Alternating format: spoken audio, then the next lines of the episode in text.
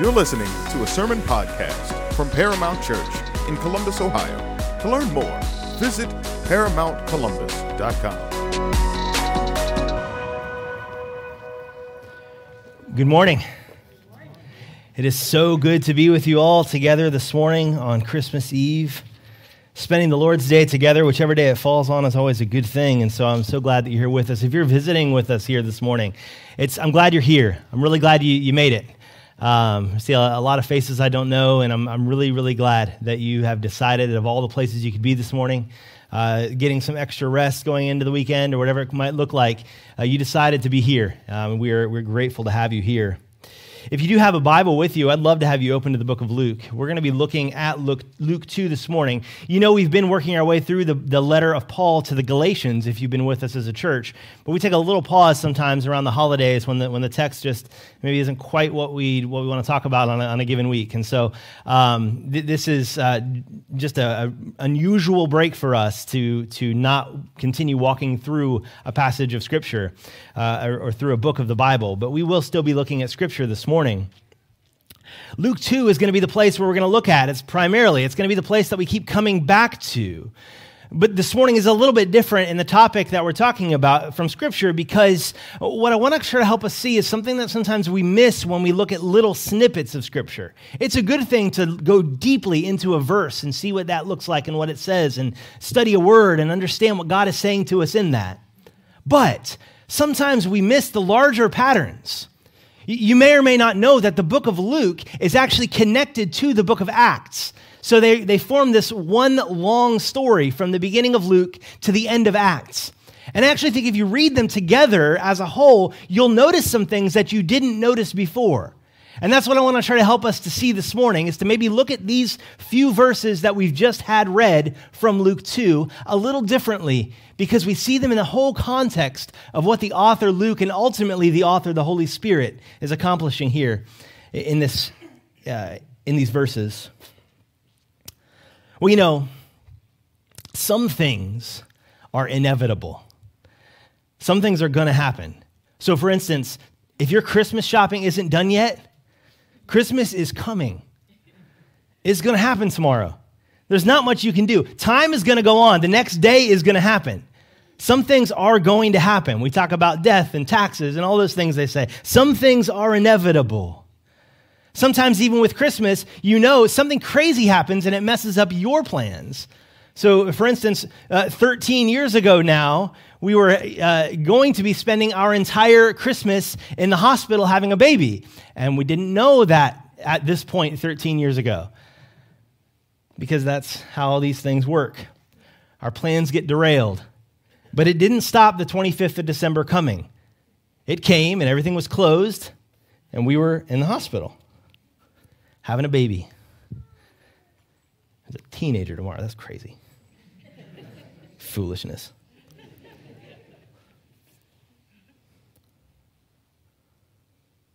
The kingdom of God is something that is inevitable. When there's something that is inevitable, it occupies your mind. Christmas is coming. If you don't, if you're not ready, you're thinking about it. You're like, ah, oh, shoot, I got to do this. I got to do this. I got to do this. It, it's filling. It's it's occupying your mind. I want to suggest to you this morning the thing that you and I all need to be thinking about is the kingdom of God. I put up here as a title, God's Unstoppable Mission, because that's what I want us to hear this morning. We should be able to look at a thing like this and see that what's happening in Luke 2 when Mary puts a baby boy in a manger, in a feeding trough, the thing that's happening is God is taking one more decisive step in this plan that he has had from the very beginning. He will not be stopped, and it is a part of what he is doing. We see it in so many of these familiar places, familiar words, but we need to hear this. There are certainly different folks here this morning who need to hear this in different ways. There are some of us who are have our minds filled with planning. We are here in, in, in body, but in our minds, we are, oh, I gotta, I gotta still make this, I gotta do this, I gotta wrap this, I gotta do that. All of the things that are remaining to be done in the next 24 hours. But not just planning in that sense, there's also planning for the things that we know are gonna happen in the next year. Guys, in walking with, with together as a church, I know many of you have some really big steps you're going to be taking in 2024.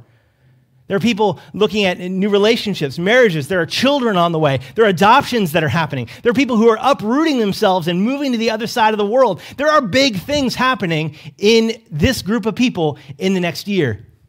And the planning for those things can fill our minds. We don't know what comes next. It can be fearful. Some of us, though, might have a little bit of that Charlie Brown syndrome. You know what I'm talking about? Like, Christmas is here. I don't feel like Christmas is here. Not joyful. Not too excited about it. I don't know what to do. It's supposed to be a season of joy, but it seems like there's something missing.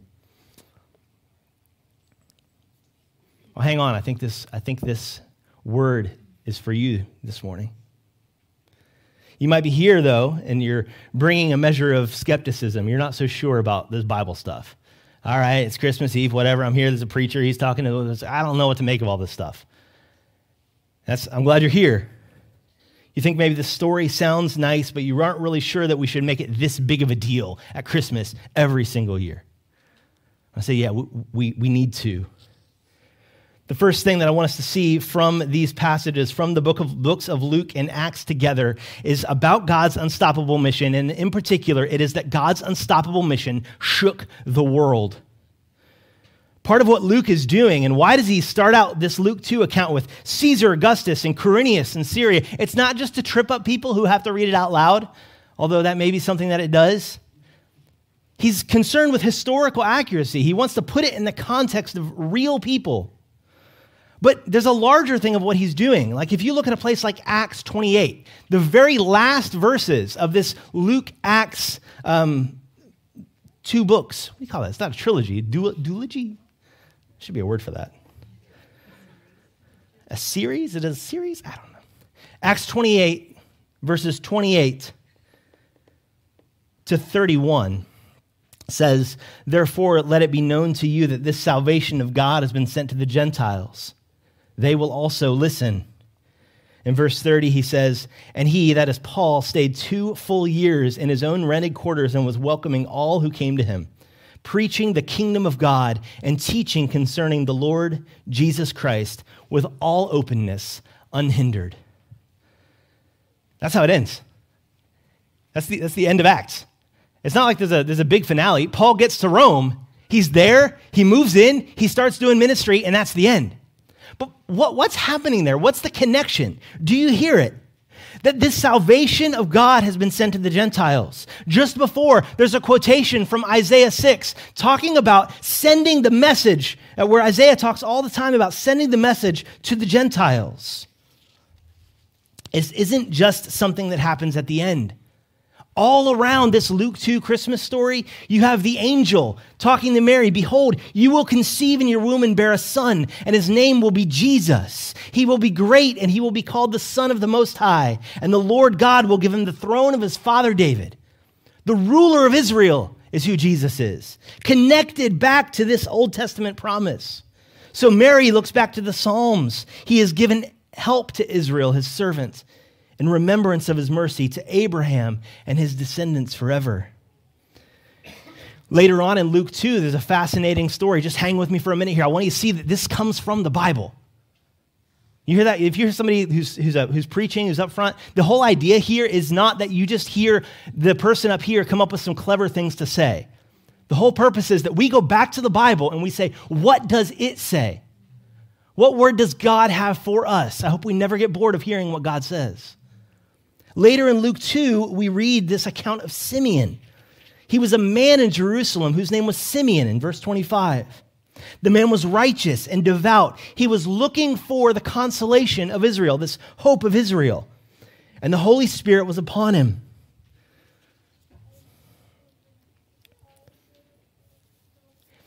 And it had been revealed to him by the Holy Spirit that he would not see death before he had seen the Lord's Christ the Lord's Messiah.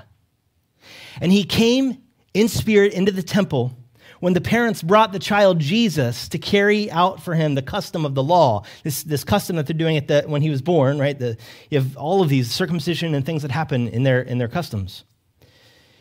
He says, Now, Lord, you are releasing your bondservant to depart in peace according to your word. Hear, hear what he says. He's now quoting the Bible. My eyes have seen your salvation. He's, he's looking back to the Bible, which you have prepared in the presence of all people. That is a light of revelation to the Gentiles and the glory of your people, Israel. He's looking back at the promises of God to Isaiah. But what is he seeing? He's seeing this big, big worldwide picture. It's not just God's people. It was never just about this little people in this little place. God's vision from the beginning was everyone, everywhere, every tribe, every tongue, every nation would be represented. God is rescuing all people from all places. There is a momentum here.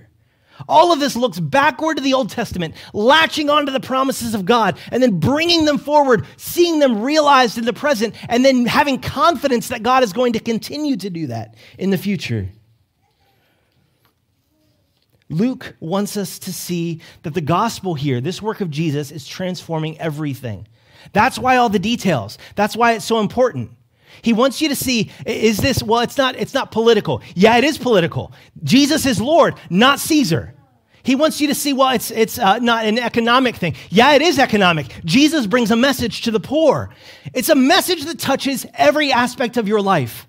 Your business, your relationships, everything is transformed by Jesus. That's what Luke wants us to see.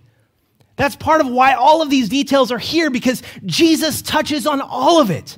It's going to transform everything. And here's the remarkable thing it did. It has. And it will even more, but it did and it has. We know from history that shortly after the time of the New Testament, the entire Roman Empire is affected in some way by this, these Christians. There are Christians popping up from, from Britain to parts of the Middle East we can see people in India and Africa and all over the world start to become Christians. It has this effect, and it has continued to do that. It affects so many, and it has affected so many of the ways that we live life. Education is affected by the, by the Bible. You know what the word Bible means? The word Bible just is, is a variation of the, of the Greek word biblos for book. It's just a book. You know why you would call it the book? Because no one ever thought to put a bunch of books together like this and bind them together until Christians were like, man, we got to figure out what to do with these Gospels, with these New Testaments. Let's figure out a way to put them together. The very fact that you read books, or you have, have read books, or have book access to books, is because of what Jesus has done. Hospitals, medicine, the idea that healthcare isn't just for the rich, that's a Christian idea. There's a lot we could say about that one. I'll just leave that. But that impulse to care for the weak, you don't get that. That doesn't come from anywhere else. That comes from Jesus saying the last will be first and the first will be last. The people with power shouldn't be just allowed to use that power however they want. The idea that history is headed somewhere. Do you realize the very way that we measure time has been shaped by Jesus? And this is a great metaphor. This works so well. Do you, you, realize when, you study history, if you look at something, we use the abbreviations BC and AD, but not so much anymore. They'll use BCE, so the original, right? BC, before Christ, and Anno Domini, the year of our Lord. What they'll do now is they'll say the common era and before the common era. Now, there are reasons it's a good idea. There are reasons you might want to do that before, but my whole question is you didn't move the years.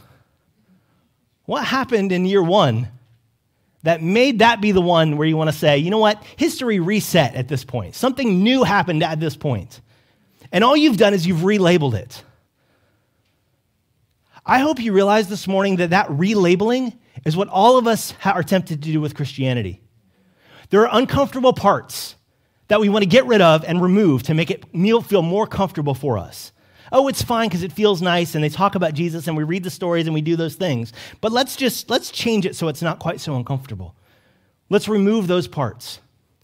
But we miss that so much of how we live is shaped by it. It could be like that old story of two fish where the old one says to the young one, Boy, the water's lovely today. The young one looks around and says, What's water? That's really the way that many of us, particularly in the West, live with Christianity. So many of the ideas, the thoughts, the things, we, we, we accept them commonly. But when it comes to Jesus, We say, ah, hold on. Maybe that's going a little too far.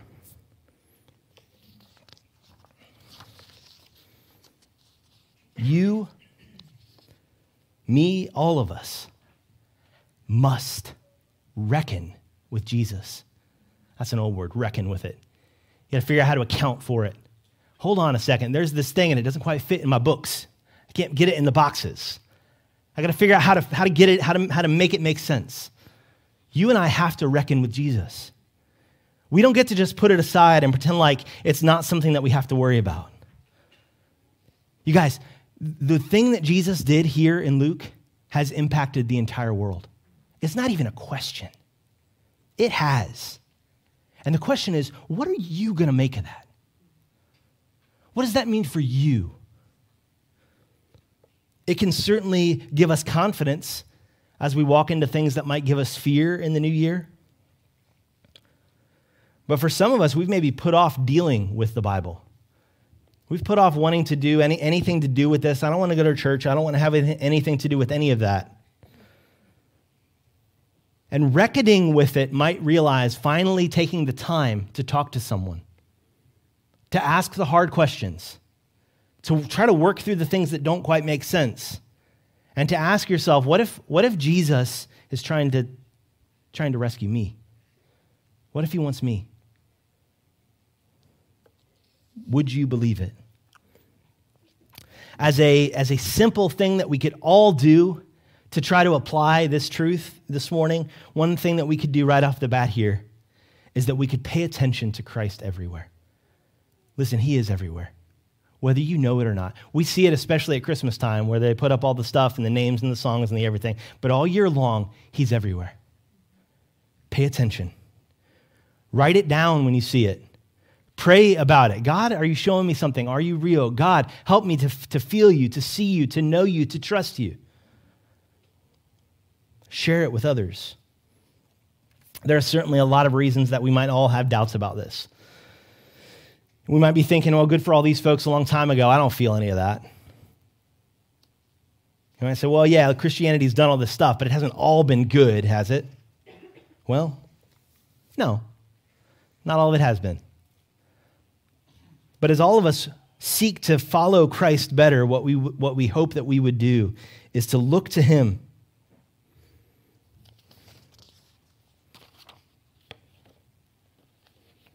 We've gotten it wrong, we'll get it wrong again. What's the difference, though? What's the thing that helps the Christian to get it right? What's the thing that sets this apart from, uh, from just a, a kind of vague sense of what Christianity is? That takes us to the second thing that I want us to see here from this from Luke Acts. And that is about God's unstoppable mission, particularly that God's unstoppable mission is centered on the cross. God's unstoppable mission is centered on Israel and on the cross. You can see in Luke 2, again, Luke pays so many attentions to details that many of us wouldn't. Where are they traveling? Up from Galilee to the city of Nazareth to Judea. They're going to Bethlehem. All these places that they go, there's significance to them. He's doing that again and again. This Bethlehem, the birthplace of King David, is to be the birthplace of the king, and that's what's happening here. If you look with me at Luke 9, there's a fascinating thing that happens with this, and I hope that, you'll, I hope that, that it stands out to you. In Luke 9, beginning in verse 28, we read this. Some days after these sayings, Jesus took along Peter and John and James and went up to the mount, on the mountain to pray.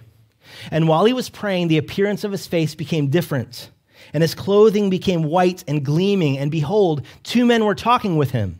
They were Moses and Elijah, who, appearing in glory, were speaking of his departure, which he was about to accomplish at Jerusalem.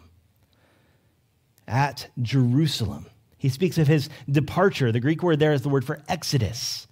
It's recalling this rescue of Israel. He's looking back to these guys, Moses. He knows a thing or two about an exodus. And Jesus is talking to him about the exodus that's coming.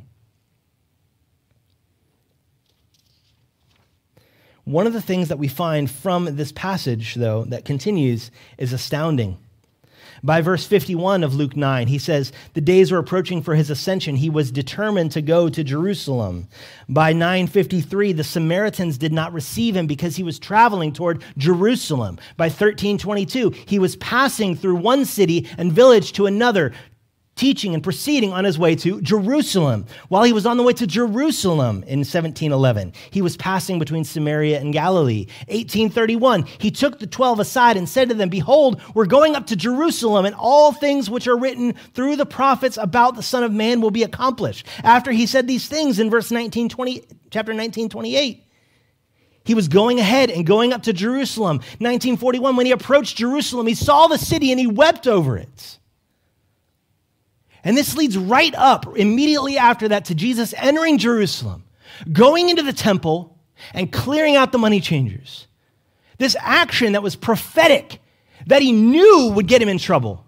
Because immediately after, they saw him do that and they said, We can't let him keep doing this. Luke centers around Jerusalem. In 24 18, he says, after his resurrection to the risen Jesus. The men on the road to Emmaus, are you the only one visiting Jerusalem and unaware of the things that happen there these days? And at the end of Luke, Jesus says in 24:46, he said to them, "Thus it is written that the Christ would suffer and rise again from the dead the third day, and that repentance for forgiveness of sins would be proclaimed in his name to all nations, beginning from Jerusalem. Why? Do you, do you hear the pattern? This is repeated, right? After this moment, Jesus has his face set. It says he's determined. He's going to Jerusalem. He knows what needs to happen. He knows what needs to be fulfilled. This sacrifice, this thing that he's doing as the Passover lamb at this new Exodus, is this moment. He knows exactly what's going to happen. It's at the center of what he's doing. Even when he's ministering to other places, he's headed this direction. He's got his eyes set on the cross.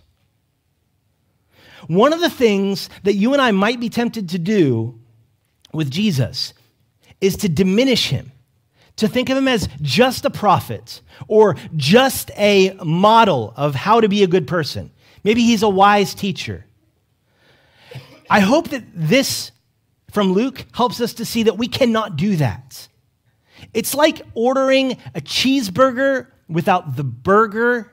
People do that? That's a cheese sandwich. That's not a burger.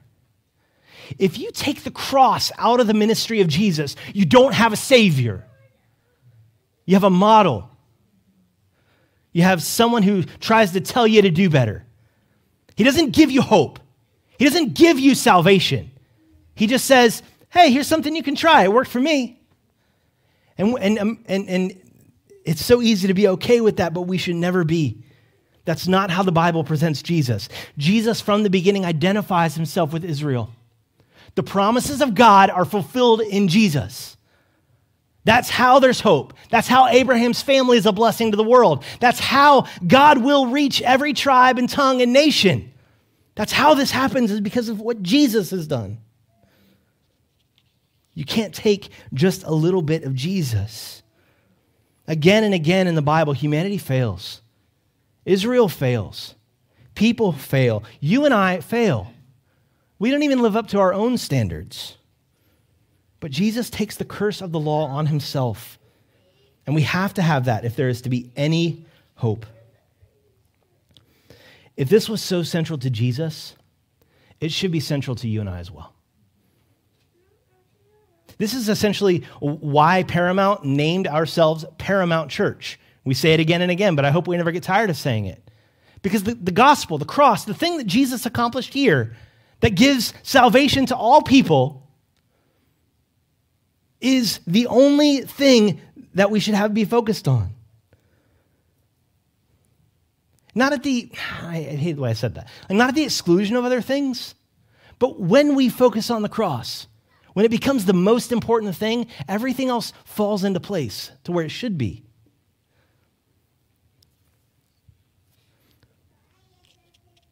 If you're looking ahead to the places that God has called you, looking at the cross changes everything. You and I are tempted to see things through a lens of fear. But if Jesus Christ was crucified and risen, even death can't stop him from doing his work. Even if you and I don't have everything in our lives looking exactly the way that we want it to look,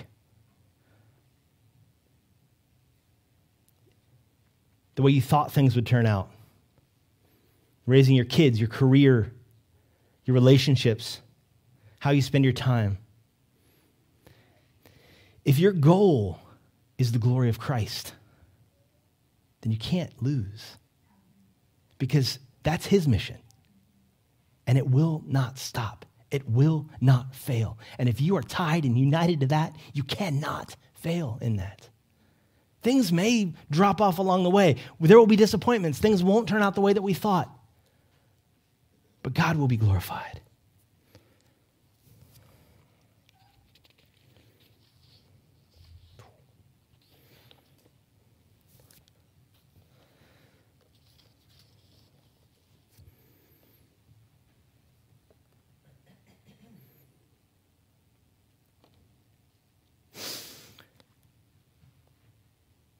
I don't know who's here this morning.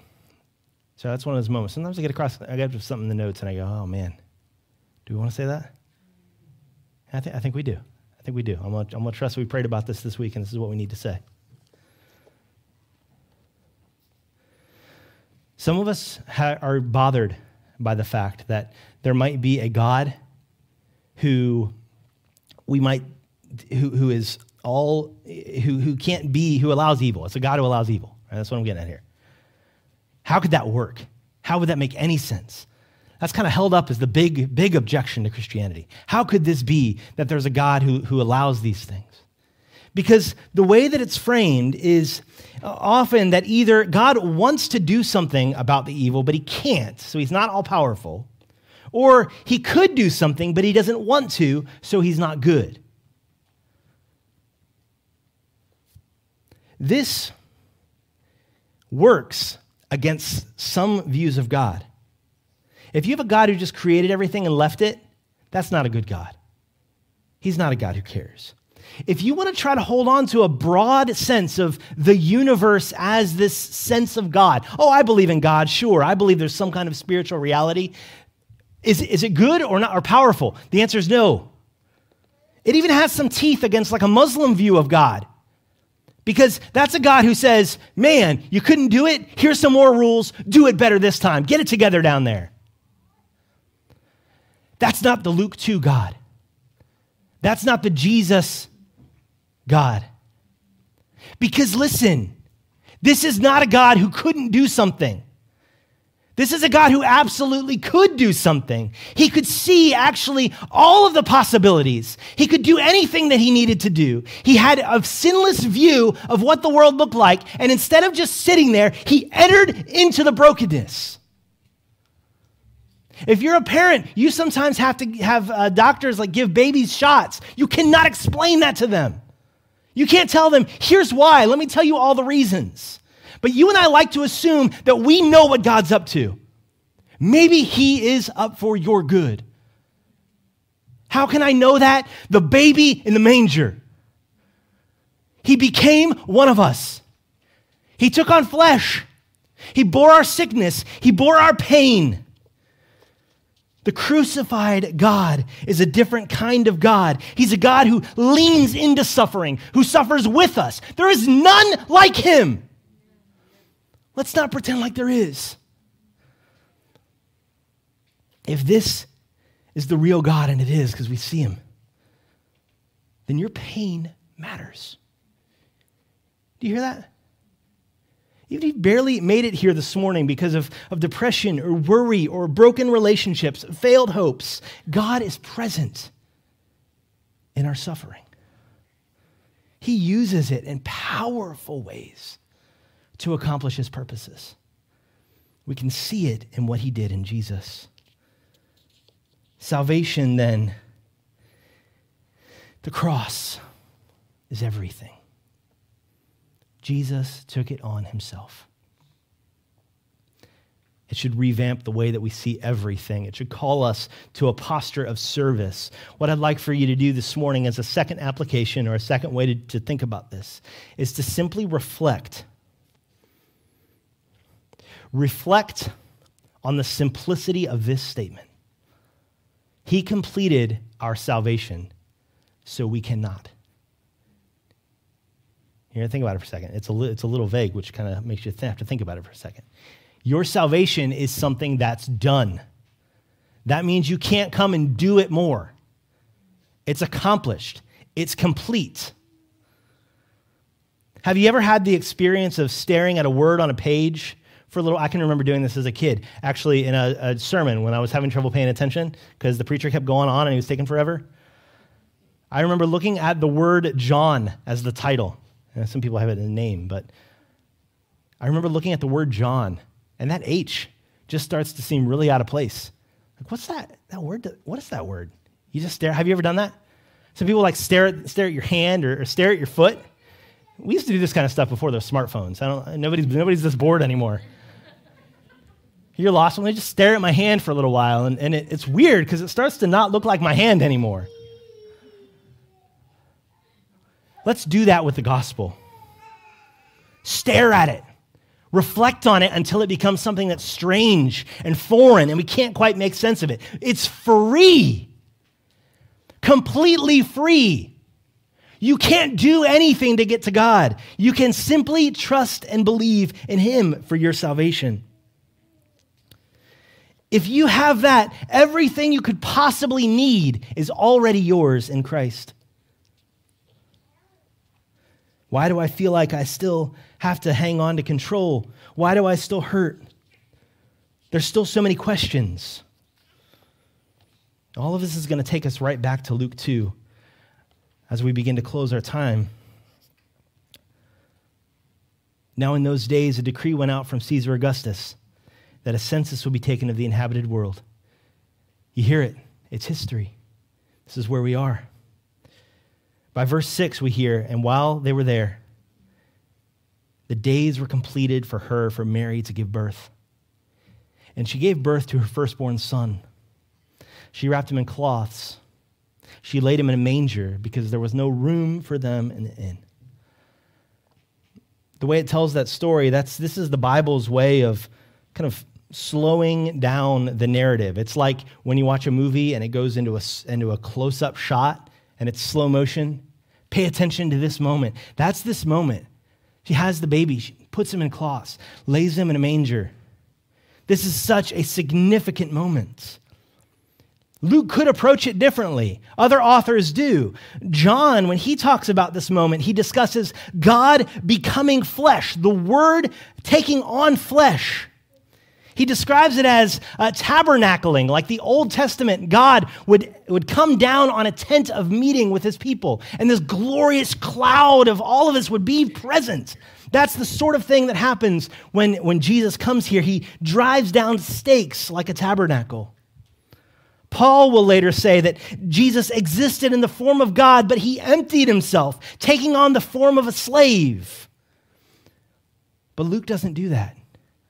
He gives us prophecies for context, and then he describes Mary placing the baby in a manger. What an amazing entrance. This is a decisive step in God's mission. It's not the first thing he's done, he's been working from the beginning. But this moment starts something new. He's present. And again and again, we see the insignificance that Jesus would go to this people who were not significant. That he would go to, to uh, this part of the world. Like, not only is it an insignificant people, but it's kind of like a backwoods part of those insignificant people. I mean, you know, you, you, know, like backwoods kind of people, they live out in the hills and it gets a little, get a little different sometimes. That's kind of where Jesus decided to go. It's a strange group of people. That's where he wants to be. He lived his entire life that way. God is with us. And the third thing we can say here then is that we find God's unstoppable mission in the quiet, insignificant, and broken places of the world. We find God's unstoppable mission in the quiet, insignificant, and broken places of the world. Listen, the world is going to push you to look at things in a different way. They're going to try to tell you this is what success looks like. This is what you need to be by this age. This is where you need to be at, at this point. If you're living in this neighborhood, this is what you should look like. They're going to give us all of these different things. But for the Christian, those big things are not so significant. God's faithfulness finds itself in little places. You know, in the last several years, I've had the opportunity to go to many different parts of the world. We sometimes will play, you know, videos of missionaries and different folks who are working in different places. Um, and one of the things that astounds me when you get to go spend time with somebody is, you know what? You know what life looks like there? It looks a whole lot like it looks here. I mean, there are differences, don't get me wrong. But the struggling of family and life and figuring out uh, how, to, how to fix the car that broke or the house that the, the sink that's not doing this or whatever the thing is. Like it's the regular everyday stuff that those folks have to be faithful in. Now there are additional things of language and other things they're taking on and we thank god for that. But really it is the small stuff. How are we faithful? Listen in, in your families in our relationships your marriage is not a success because of how many Instagrammable vacations you'll go on in 2024. Those things are good, don't get me wrong. Some of you love your vacations.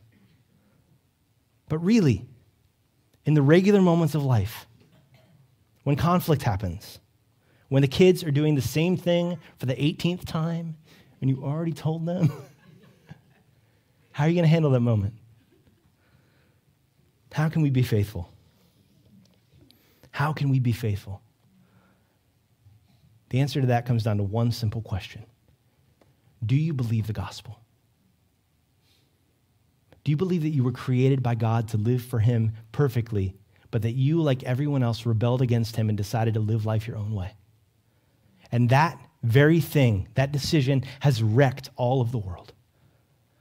But God, instead of leaving us there, took on flesh, became one of us, lived the perfect life that we couldn't live, and took on all of the punishment and all of the penalty for our sin. So that if we would just believe in Him, our sin goes to Him. The punishment that should have been ours goes to Him. And then He didn't just stay in the grave, He rose again. That gives us all a guarantee of new life. How do we be faithful? Do you believe the gospel? Because if you believe the gospel, then you have an identity that didn't come from something that you earned.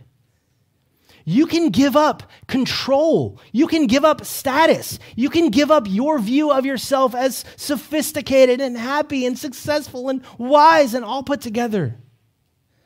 Because really, all of that comes down to this self protective defensiveness, it comes down to fear. And it's no way to live. What if they knew who I really am? Not a way to live. The Christian is freed from those games. If you believe the gospel, even this morning for the first time, you will begin to be freed from those games. We don't act out of fear. We don't have an image to protect. We know that our actions earned us nothing but death and judgment. Listen, we worship an infant in a feeding trough this morning. On the outside, it looks like nothing, it appears to be foolishness. But one step that we can take, one simple thing that we can do this morning, is to pray for God's lordship over everything, even the small things and the hard things. Pray for God's lordship over everything, even the small things and the hard things. Just like Jesus takes this step in becoming human, each day we have moments to be faithful or not as well. Thankfully, though, it doesn't rest on our ability to get everything right because He has done it for us. Christians in all different places, all through history, have said it over and over again this is the only way to be human. This is the only way to live. There is no other way that brings peace like this, like this brings peace. Giving up the power that we think we deserve and walking in, the, in some of the most broken and hurting places of the world. You can be faithful in those small moments because He is. You can have joy because your joy isn't tied to those outside things. Your joy is with Him, and He's with you. Yep. Some things are inevitable. Tomorrow is going to be the 25th. There's nothing you can do about it. We said before, even our calendar is shaped by the coming of Christ. The year that we have each year kind of revolves around two poles of Christmas and Easter. Even if you don't want it to, they still have things like spring break. Why is it there? Oh, gosh. I didn't know I could do that. So, those are good reminders. But on the whole, for the Christian, our whole view of life comes around these two other poles. That is the first time Jesus came and the second time that he comes. These two things, these two moments, that first coming here in the manger, and again when he comes to rule, they, they're like anchors bolted in that tie us to the mountain. We cannot fall when we are united to Christ. When we're tied to him, we cannot fall. We will make it. He drove that anchor when he entered the world. If we are united to him, tied to him, we can't fall. And you might feel like you don't have joy. But when you're anchored to Christ, it is his joy because he drove the, the stakes and he anchored himself to us. We know that we don't have to fear to speak up, to take big steps of faithfulness. We might be afraid that we'll say or do something unwise somewhere along the way, but if you are anchored and tied to Christ, you cannot lose.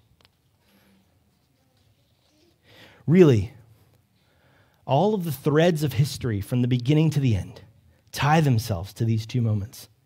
They unite there. Your life, whether you know it or not, is shaped by these two moments. What will you make of Christ? And what, how will you respond when he comes again? whether we want to believe it or not, there's a moment coming when at the throne of Christ, every knee will bow and every tongue will confess that Jesus Christ is Lord, is God, is King, the Son of God, loves pure light, radiant beams from thy holy face, with the dawn of redeeming grace. Jesus, Lord, at thy birth. Jesus, Lord, at thy birth. Let's pray. Our God, this morning, I pray that you will help your word to find its way into our minds and our hearts. Help to shape our imagination and our motivation. Alter our affections so that we desire you as we should. God, I know that I've probably said some things that could have been clearer or may come out confusing. But I pray that your spirit will do the work of helping to clarify. Help us all to have a clear vision of your gospel, a clear vision of the hope that we have because you, because God took on flesh. Jesus died in our place, that he is risen again and we know that the Holy Spirit is here among us, helping lead us and draw us. We praise you for this morning. We thank you for the work that you're doing. And we pray for your blessing on this holiday as we remember you. We pray in Jesus' name. Amen.